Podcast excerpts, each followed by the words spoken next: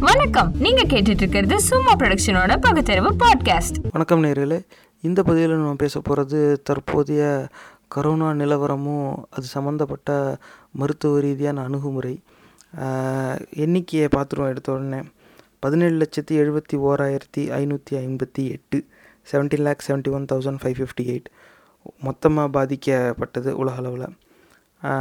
இறந்தவங்க எண்ணிக்கை உலக அளவில் ஒரு லட்சத்தி எட்டாயிரத்தி முந்நூற்றி முப்பத்தி நாலு one lakh eight thousand three thirty four இதோட நாலு லட்சம் பேர் குணமடைஞ்சு வீடு திரும்பியிருக்காங்க. ஆக பதினெட்டு லட்சம் கிட்ட எண்ணிக்கை போயிடுச்சு. ஒரு லட்சம் தாண்டி இறந்துட்டாங்க. ஐம்பதாயிரத்துக்கு மேலே கவலைக்கிடமான நிலையில் இருக்காங்க. இதில் கவனிக்க வேண்டியது என்னென்னா சில வாரங்களாக இட்டாலி நாடு தான் இறந்தவர்கள் எண்ணிக்கையில் முன்னிலையில் இருந்துச்சு. இப்போ உலகத்திலேயே அதிகமாக கொரோனாவால் இறந்தவங்க எண்ணிக்கை அமெரிக்காவை சேர்ந்தது இருபதாயிரத்தை தாண்டிருச்சு. அங்கே மொத்தமாக பாதிக்கப்பட்டவங்க எண்ணிக்கை அஞ்சு லட்சத்தி இருபத்தி எட்டாயிரத்தை தாண்டிருச்சு. இதுதான் நிலமை. அதாவது பெரிய பெரிய வளர்ந்த பொருளாதாரம் வச்சுருக்கிறவனே திணறிட்டான். இந்த மாதிரி. அது ஆனால் அவங்க பரிசோதனை திறன் அதிகப்படுத்தி நிறைய பேரை பரிசோதிக்க போய் இந்த எண்ணிக்கை அதிகமாகிருக்கு எத்தனை பேர் பாதிக்கப்பட்டிருக்காங்கங்கிற எண்ணிக்கை அதிகமாகிறதுக்கு அதுவே ஒரு காரணம். இன்னும் அவங்க நிறைய பேரை பரிசோதிக்க பரிசோதிக்க அது அதிகமாக ஆக இந்த எண்ணிக்கையும் கொஞ்சம் அதிகமாகி அப்புறமா தான் குறைய ஆரம்பிக்கும். ஆனால் குறைஞ்சபட்சம் அவங்க அந்த இடத்துக்கு போயிட்டாங்க. எத்தனை பேர் பாதிப்படைஞ்சு ஏற்கனவே இருக்காங்க அப்படிங்கிறத கண்டுபிடிச்சிட்டாவே அவங்க எங்கெங்கே இருக்காங்க மேலும் எங்கெங்கே பரவும் அப்படிங்கிறத யூகித்து அடுத்த கட்ட நடவடிக்கைக்கு அவங்க போயிட்டு இருப்பாங்க. இப்போ இதே கண்ணோட்டத்தில் இந்தியாவில் பார்த்தா இன்றைக்கி தான் ஒரு செய்தியில் வந்து இந்த மாதிரி ஒரு லட்சம் படுக்கை இருக்குது நம்மக்கிட்ட அதில் பதினோராயிரம் படுக்கை வந்து அந்த ஐசியு அவசர சிகிச்சை பிரிவில் சேர்ந்தது. அப்படின்னு சொல் சொல்கிறாங்க மொத்த நாடு நூற்றி முப்பது கோடி இருக்கும். இதில் எத்தனை லட்சம் பேர் பாதிப்படைஞ்சிருப்பாங்கன்னு நமக்கு தெரியாது.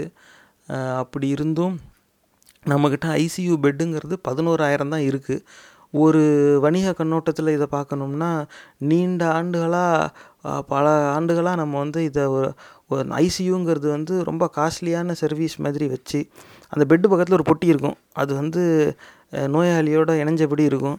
அவருக்கு உள்ளே போகிறதுலேருந்து வெளியில் வர்றது வரைக்கும் எல்லாத்தையும் அது கணிச்சபடி இருக்கும். இருதய துடிப்பு எல்லா இதையும் கணிச்சிக்கிட்டே இருக்கும். அந்த ரூம் வந்து ஏசி போட்டிருக்கும். அப்பப்போ ஒரு நர்ஸ் வந்து பார்த்துட்டு பார்த்துட்டு போவாங்க. யாரையும் உள்ளே விட மாட்டாங்க. இதுக்கு வந்து ஒரு நாளைக்கு பல ஆயிரம் ரூபாய் வாங்குகிற அது ஒரு பெரிய விலை உயர்ந்த சேவைங்கிற மாதிரி தான் அதை சித்தரித்து வச்சுருக்கோம். ஏன் எல்லா பெட்டையும் ஐசியூ பெட்டாக மாற்ற முடியாது அப்படிங்கிற கேள்வி வந்து என்றைக்கு யாரும் கேட்டதில்ல. அந்த அந்த திசையில் யாரும் பேசினதே கிடையாது.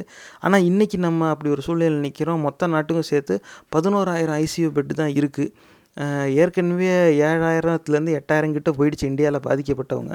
இதில் எத்தனை பேர் ஐசியூவில் சேர வேண்டிய நிலைமை வரும்னு தெரியாது. அதெலாம் ஒரு பக்கம் இருக்க.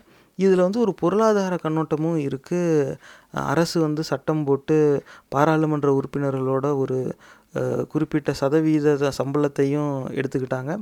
எடுத்துக்கிட்டு அதுக்கப்புறமா அவங்க கட்டுப்பாட்டில் வர ஒரு நலத்திட்டத்துக்கான ஒரு நிதி ஒதுக்கீடு ஒன்று இருக்கும். ஒரு ஆண்டுக்கு அஞ்சுலேருந்து பத்து லட்சம்னு. அதையும் வந்து எடுத்துக்கிட்டாங்க. இந்த இது பேரிடர் சூழ்நிலைங்கிறதுனால மொத்த நாட்டுக்கு தேவைன்னு சொல்லி ஒரு சட்டம் போட்டு எடுத்துக்கிட்டாங்க.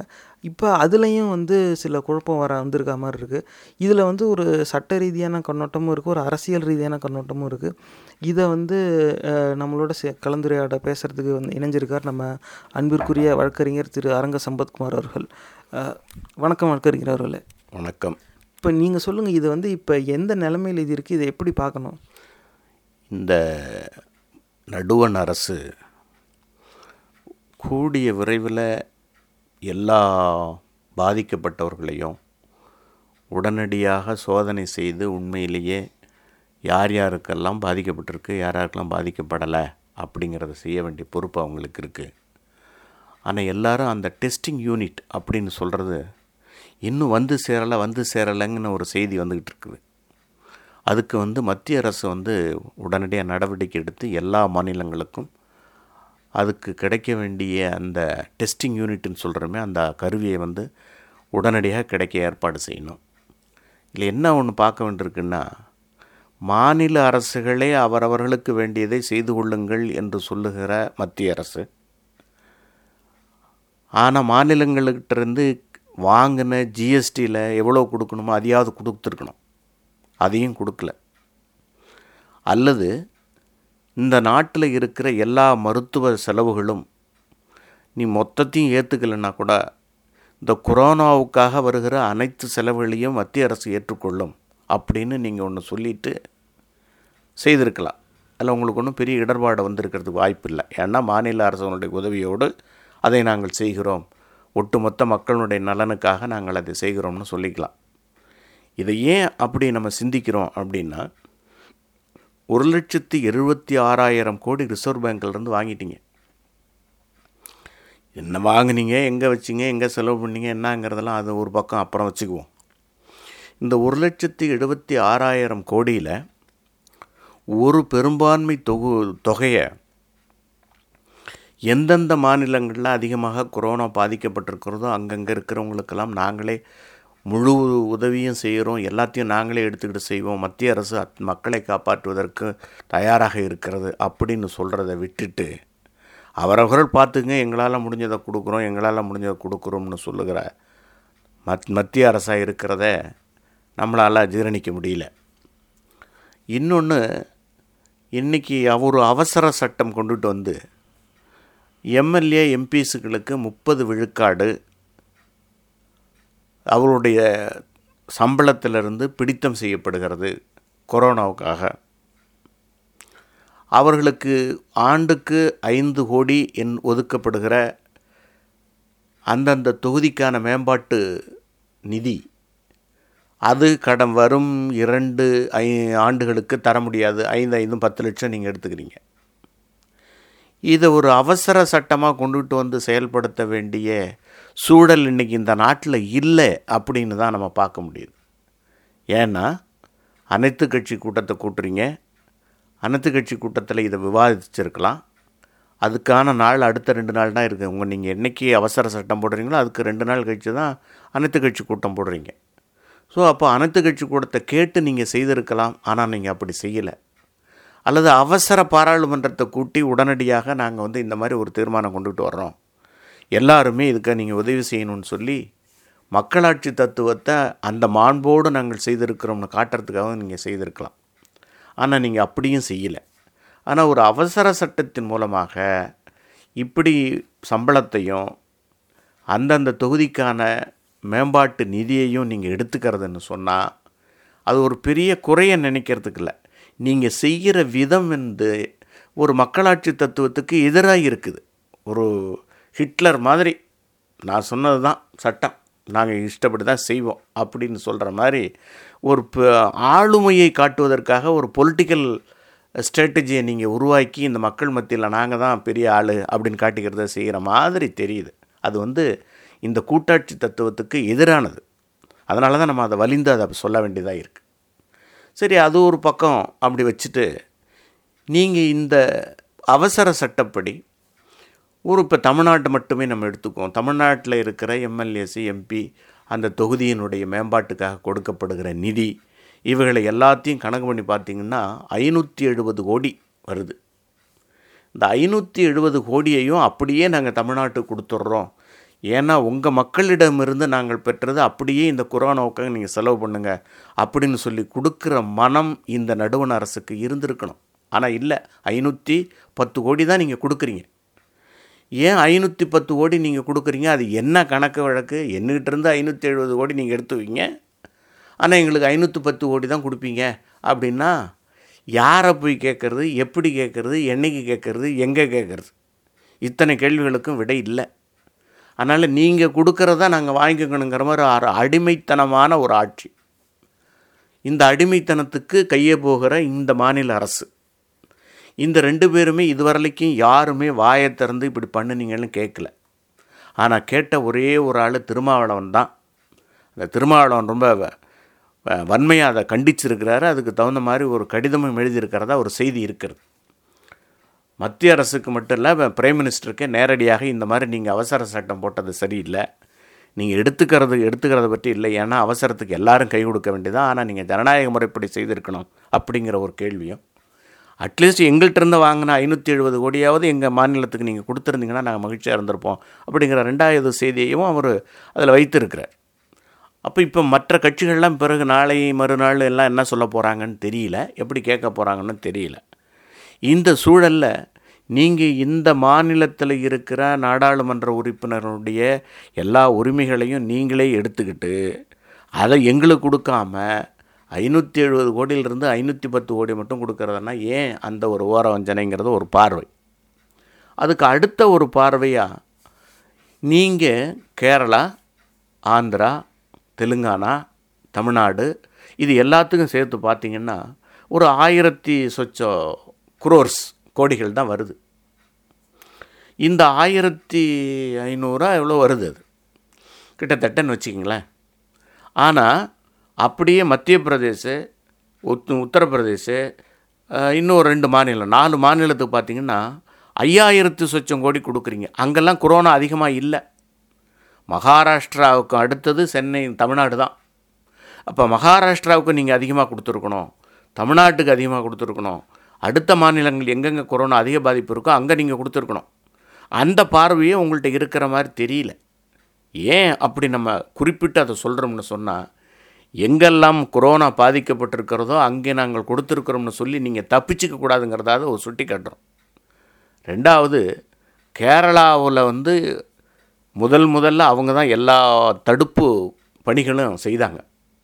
அவங்கள்ட்ட அதிகமான பாதிப்பும் இருக்குது ஆனால் தமிழக அரசு கொஞ்சம் காலதாமதம் பண்ணிட்டதால் இங்கே இப்போ அதிகமாக வந்துருச்சு. அப்போ அதிகமாக இருக்கிறவங்களுக்கு நீங்கள் அதிகமாக கொடுத்துருக்கணும் கொடுக்கணும் அப்படின்னு கேட்குறது ஒரு தமிழன் என்கிற முறையிலையும் இந்த நாட்டினுடைய குடிமகன் என்கிற முறையிலையும் எனக்கும் அதில் உரிமை இருக்கிறது. அதனால தான் நம்ம அதை அப்படி பேசுகிறோம் நீங்கள் கொடுக்குற நாலு மாநிலங்களுக்கு ஐயாயிரத்து சொச்சம் கோடி என்கிற ஒரு அளவுகோல் எதன் அடிப்படையில் செய்யப்பட்டது? அல்லது இந்த தென் மாநிலங்களான ஆந்திரா கேரளா த தெலுங்கானா தமிழ்நாடு இந்த நாலு மாநிலங்களுக்கும் நீங்கள் கொடுத்துருக்கிற ஆயிரத்து சொச்சம் கோடி எந்த அளவுகளை வைத்து கணக்கிடப்பட்டது அப்படிங்கிறதெல்லாம் ஒரு கேள்விக்குறியாக நிற்கிது அங்கு ஜனநாயக மரபும் இல்லை அந்த மாண்பும் கடைபிடிக்கப்படவில்லை. ரெண்டாவது தமிழ்நாட்டுக்கும் பிறகு இந்த நாலு மாநிலங்கள்லேயும் பிஜேபியினுடைய அரசு இல்லை. அவர்களுக்கு அதிகமாக கொடுக்க வேண்டிய அவசியமில்லை என்று மறைமுகமாக நீங்கள் சிந்திக்கிறீர்களோ என்று உங்கள் மீது சந்தேகப்படக்கூடிய அளவுக்கு அது இருக்குது. அதனால தான் நீங்கள் குறைச்சி கொடுக்குறீங்கன்னு கூட ஒரு குற்றச்சாட்டை சொல்லலாம். ஆனால் நீங்கள் ஏன் எங்களுக்கு குறைவாக கொடுத்தீங்க? ஏன் அந்த ஐயாயிரம் கோடிங்கிறது விளக்கம் சொல்லாமலும் நீங்கள் செய்கிறீங்க எனவே ஒரு அந்த பிஜேபி ஆளுகிற மாநிலங்களுக்கு அதிகமான நிதி ஒதுக்கீடு செய்வதும் பிஜேபி அல்லாத மாநிலங்களுக்கு குறைவான நிதி ஒதுக்கீடு செய்வதும் அந்தந்த மாநிலங்களுடைய உறுப்பினர்களிடந்து பெறப்படுகிற பணத்தை அந்தந்த மாநிலத்துக்கு செலவு செய்யாமல் செய்வதுங்கிறது உண்மையிலேயே ஒரு ஓரவஞ்சனையான செயலாக தான் என்னால் பார்க்க முடியுது. அடுத்தது இந்த ம உறுப்பினர்களிடந்து எடுக்கப்படுகிற பணம் இந்த ஐநூற்றி எழுபது கோடியும் கொரோனாவுக்குன்னு ஒரு கணக்கு இப்போ திறந்துருக்கிறீங்க வங்கி கணக்கு. அந்த வங்கி கணக்கில் போட்டுட்டு அதிலிருந்து எடுத்து செலவு பண்ணாலும் பரவாயில்லை. அப்படி இல்லாமல் ஒரு பொது நிதிக்கு கொண்டு போய் வச்சிடுறீங்க. இந்த பொது நிதி என்பது எப்பயாவது எடுத்து செலவு பண்ணிக்கலாம். அந்த எப்பயாவது எடுத்து செலவு பண்ணிக்கலாங்கிற ஒரு கணக்குடைய வங்கி கணக்குக்கு இன்னைக்கு எமர்ஜென்சி ஒரு சட்டம் போட்டு அந்த பணத்தை எடுத்துக்க வேண்டிய அவசியம் என்ன வந்துச்சு அப்படிங்கிறது உங்கள்கிட்ட விளக்கம் சொல்லலை நீங்கள் அல்லது கொரோனாவுடைய அக்கௌண்ட்டில் தான் நாங்கள் போட்டிருக்கிறோம் அதை எடுத்து தான் செலவு பண்ண போகிறோங்கிறதும் இல்லை. நீங்கள் எடுத்து பார்த்து நெட்டில் இருக்கிறத நீங்கள் உங்களால் கேட்கிறவர்கள் முடிஞ்சால் அதை பாருங்கள் இந்த பணம் என்பது எடுக்கக்கூடிய இந்த ஐநூற்றி எழுபது கோடி நம்ம தமிழ்நாட்டை மட்டும் வச்சு பேசுவோம். இந்த ஐநூற்றி எழுபது கோடியும் குரானாவனுடைய அக்கௌண்ட்டில் கொண்டுட்டு போய் சேர்க்காமல் பொது நிதிக்கு கொண்டுட்டு போய் சேர்க்குறாங்க. அதனால் பொது நிதிக்கு சேர்ப்பது என்பது அது ஒரு சரியான அளவுகோலாக எங்களுக்கு தெரியல. அதனால் நடுவண் அரசு ஓரவஞ்சனை இல்லாமல் செய்ய வேண்டும் என்ற வேண்டுகோளை இதன் மூலம் நம்ம வைக்க வேண்டிய கடமைப்பட்டிருக்கிறோம். ரெண்டாவது மக்கள் உண்மையிலேயே இந்த மாநிலத்தை ஆளுகிறவர்கள் மத்திய அரசை வந்து முறையாக கேட்டு பெற வேண்டும் எதையுமே. நீங்கள் கேட்குறதுக்கு பயந்தீங்கன்னா மக்களுக்கு செய்ய வேண்டிய நலன் குறைஞ்சிரும். நீங்கள் செய்யணும். மூணாவது மக்கள் இப்போ பீதி அடைஞ்சிக்கிட்டு இருக்க வேண்டிய அவசியமே இல்லை. ஏன்னா மாநில அரசுக்கிட்ட இப்போ டெஸ்டிங் யூனிட்ஸே கம்மியாக இருக்கிற மாதிரி நம்ம பார்க்குறோம் அது வந்த உடனே வர்றதுக்கே இன்னொரு வாரம் ஆகும்னு வேறு சொல்கிறாங்க அதெல்லாம் வந்துருச்சுன்னு சொன்னால் இன்னும் கொஞ்சம் எண்ணிக்கைகள் அதிகமாகிறதுக்கு வாய்ப்பு இருக்குது ஆனால் அச்சப்பட பயந்துக்கிட்டு இருக்க வேண்டாம். நடப்பது நல்லவையாக நடக்கட்டும். ஆனால் அரசு சொல்லுகிற இந்த தனித்திரு விழித்திரு இந்த ஒட்டுமொத்தமாக கும்பல் கும்பலாக சேர்றது கூட்டம் போடுறது கோயில் திருவிழா நடத்துறது இதெல்லாம் வந்து செய்யாமல் இருந்து தனித்து இருந்தால் மட்டுமே தான் இதை தடுக்க முடியுங்கிறது உலக அரங்கில் பேசப்படுகிற ஒரு செய்தி. வேர்ல்டு ஹெல்த் ஆர்கனைசேஷனும் அதையே தான் திருப்பி திருப்பி சொல்கிறாங்க யாருமே வந்து இந்த நிலையை பயன்படுத்தி பொலிட்டிக்கல் கமெண்ட்ஸ் சொல்லிக்கிட்டு இருக்காதீங்க. அல்லது உங்களுடைய அரசியல் வாழ்வு பின் எதிர்காலத்தில் வரும் என்கிற நோக்கத்தோடு எதையும் செய்திடாதீங்க இது ஒரு நெருப்போடு விளையாடி கொண்டிருக்கிற ஒரு நிலை. அதனால் ரொம்ப கவனமாக இப்போ கையாள வேண்டியதாக இருக்குது அப்படின்னு வேர்ல்டு ஹெல்த் ஆர்கனைசேஷனே சொல்லியிருக்குது. மக்கள் அதுக்கு தகுந்த மாதிரி அவரவர்கள் தனித்திருந்து உங்களை நீங்கள் காப்பாற்றிக் கொள்ளுங்கள். நன்றி வழக்கறிஞர்களே அது வந்து அந்த வங்கி கணக்கு நீங்கள் சொன்னீங்கள்ல அது வந்து கொரோனா ஃபண்டு வந்து பிஎம் கேர்ஸ் அப்படிங்கிற பெயரில் இருக்குது தனியாக ஏற்கனவே பேரிடர் பாதுகாப்புக்குன்னு இதே மாதிரி ஒரு கணக்கு வச்சுருக்காங்க. இப்போ இந்த அவசர சட்டம் போட்டு எடுத்து சேர்த்தது வந்து கன்சாலிடேட்டட் ஃபண்டு அப்படிங்கிற பேரில் அந்த கணக்கு இருக்குது. அப்போ இது வந்து நீங்கள் சொன்ன மாதிரியே சந்தேகம் எப்படி எழுதுனா அப்போ ஒரு காரணத்தை சொல்லி எல்லாருக்கிட்டேருந்து எடுத்துக்கிட்டு உனக்கு விருப்பப்பட்ட நேரத்தில் விருப்பப்பட்டவங்களுக்கு எந்த எந்த தொகையை வேணாலும் கொடுக்குற ஒரு வாய்ப்பை நீ உருவாக்கிக்கிற.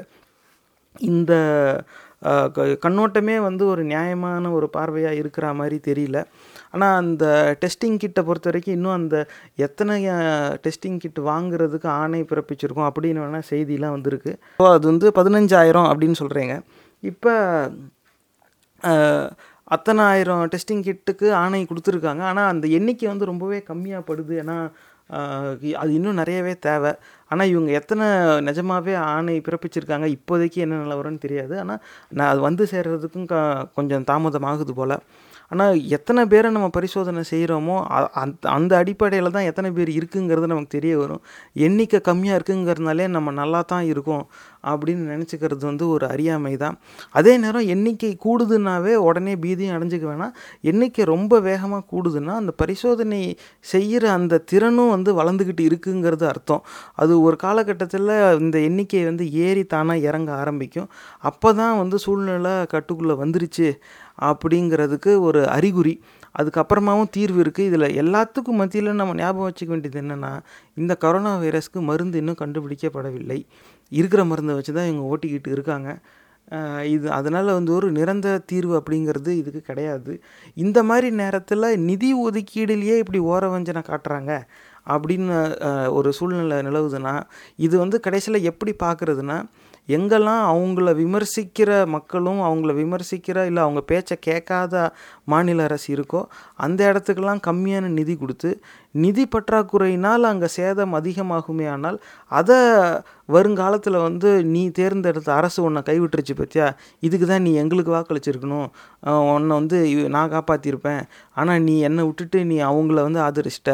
அதனால தான் அவங்க உன்னை கை விட்டுட்டாங்க இப்படி சொல்கிற குறை சொல்கிறதுக்கு ஒரு காரணங்கள் உருவாக்குவதற்காகவே இப்படி நிதி ஒதுக்கீடில் ஓர வஞ்சனை செய்கிறாங்களோ அப்படின்னு ஒரு கண்ணோட்டம் இருக்குது. இது வந்து சிந்திச்சு பார்க்க வேண்டிய ஒரு விஷயம். நேரடியாக ஒரே வரியில் மொத்த கொரோனாக்கான செலவையும் நாங்கள் எடுத்துக்கிறோம். என்ன செய்யணுமோ செய். ஆனால் ஒரு பிட் பிட்டாக செய்யுங்க. நாங்கள் ஒரு ஒரு பகுதியாக நாங்கள் வந்து நிதி ஒதுக்கிடுறோம். ஒதுக்கீடு செஞ்சிடுறோம். அப்படின்னு சொன்னால் அது வேறு சிந்தனை. ஆனால் அப்படிலாம் செய்கிறதுக்கு இல்லை அப்படின்னு சொன்னால் அப்போ நீ இதுவரைக்கும் இருந்து மக்கள்கிட்டருந்து வரி பணத்தை வாங்கினி அதை என்ன செஞ்ச? எனக்கு கொடுக்க வேண்டிய வரி பணமும் வரல. அவசரம்னு சொல்லும் போதும் அது வந்து ஆகுமெண்ட் அப்படிங்கிற சொல்லையே பயன்படுத்திக்கிறாங்க. அதாவது மாநில அரசு அவங்களுடைய நிதியிலேருந்து என்ன செலவு செய்வாங்களோ அந்த செலவுக்கு கூட மத்திய அரசு கொஞ்சம் கொடுக்குறதா மட்டும்தான் பேசிக்கிட்டு இருக்காங்க. இது வந்து இது சூழ்நிலை அப்படி கிடையாது. ஏன்னா இது வந்து இது வந்து ஒரு பேரிடர் நடந்துக்கிட்டு இருக்கு. இது வந்து எப்படி வர்ணிக்கிறதுங்கிறதே சொல்ல முடியாது. ஏன்னா ஐம்பது ஐநூறு ஆயிரம் அப்படின்ட்டு இருந்தவங்களாம் இன்றைக்கி வந்து லட்சத்தில் போயிட்டாங்க. நம்ம இப்போ தான் வந்து அந்த ஆயிரங்களை தொட்டிருக்கோம். நம்ம போகும்போது எத்தனை லட்சத்தில் போவோம்னு தெரியாது. ஏன்னா எந்த நாடுகள்லாம் இப்போ எண்ணிக்கை அதிகரிச்சுக்கிட்டு இருக்கோ அவங்க ஜனத்தொகைலாம் நம்ம நம்ம நாட்டு ஜனத்தையோட மூணில் ஒரு பங்கு தான். அப்போ அதே மாதிரி நிலைமை நமக்கு இன்னும் க வரும் வாரங்களில் வருமே ஆனால் நம்மளுடைய எண்ணிக்கை அதிகமாக இருக்கும். ஆனால் அத்தனை பேரை கண்டுபிடிக்கிறதுக்கு நம்மக்கிட்ட பரிசோதனை அந்த டெஸ்டிங் கிட் இருக்கா? பெரிய கேள்விக்குறி. நேர்களே சிந்திச்சு பாருங்கள் இப்படி வந்து இந்த மாதிரி நேரத்தில் நிதி ஒதுக்கீடில் ஓர வஞ்சனை சூழ்நிலை நிலவுது. இதெல்லாம் வந்து கண்டிப்பாக தவிர்க்க முடிஞ்ச ஒரு விஷயம் தவிர்க்க வேண்டியது. இருந்தும் அதை நம்ம தவிர்க்காமல் வச்சுக்கிட்டு இருக்கோம்னா நம்ம என்ன மாதிரி ஆட்சியாளர்களை தேர்ந்தெடுத்திருக்கோம் அப்படின்னு நம்ம நாமளையே பரிசோதிச்சுக்க வேண்டிய ஒரு சூழ்நிலை இது. சிந்திச்சு பாருங்கள் இந்த பதிவு உங்களுக்கு பிடிச்சிருந்தா தயவு செஞ்சு சமூக வலைத்தளங்கள்ல இதை பகிர்ந்துக்கோங்க. மறக்காம சும்மா மூவிஸ் ஃபேஸ்புக் பக்கத்தை லைக் பண்ணி தினசரி செய்திகளோட நகைச்சுவையான கண்ணோட்டங்களை பார்த்து மகிழுங்க. எங்க பதிவு ரொம்பவும் பிடிச்சிருந்தா கூகுள் பிளே ஸ்டோர்ல சும்மா தமிழ் மீம்ஸ் ஆண்ட்ராய்ட் ஆப்பை பதிவிறக்கம் செஞ்சு எங்க எல்லா பதிவுகளும் சுலபமாக தொடருங்க. இந்த நிகழ்ச்சி உங்களுக்கு ஏதாவது ஒரு வகையில உதவிருக்கும்னு நம்புறோம். சும்மா ப்ரொடக்ஷனோட பகுத்தறிவு பாட்காஸ்ட் பொறுமையோட கேட்டதுக்கு நன்றி.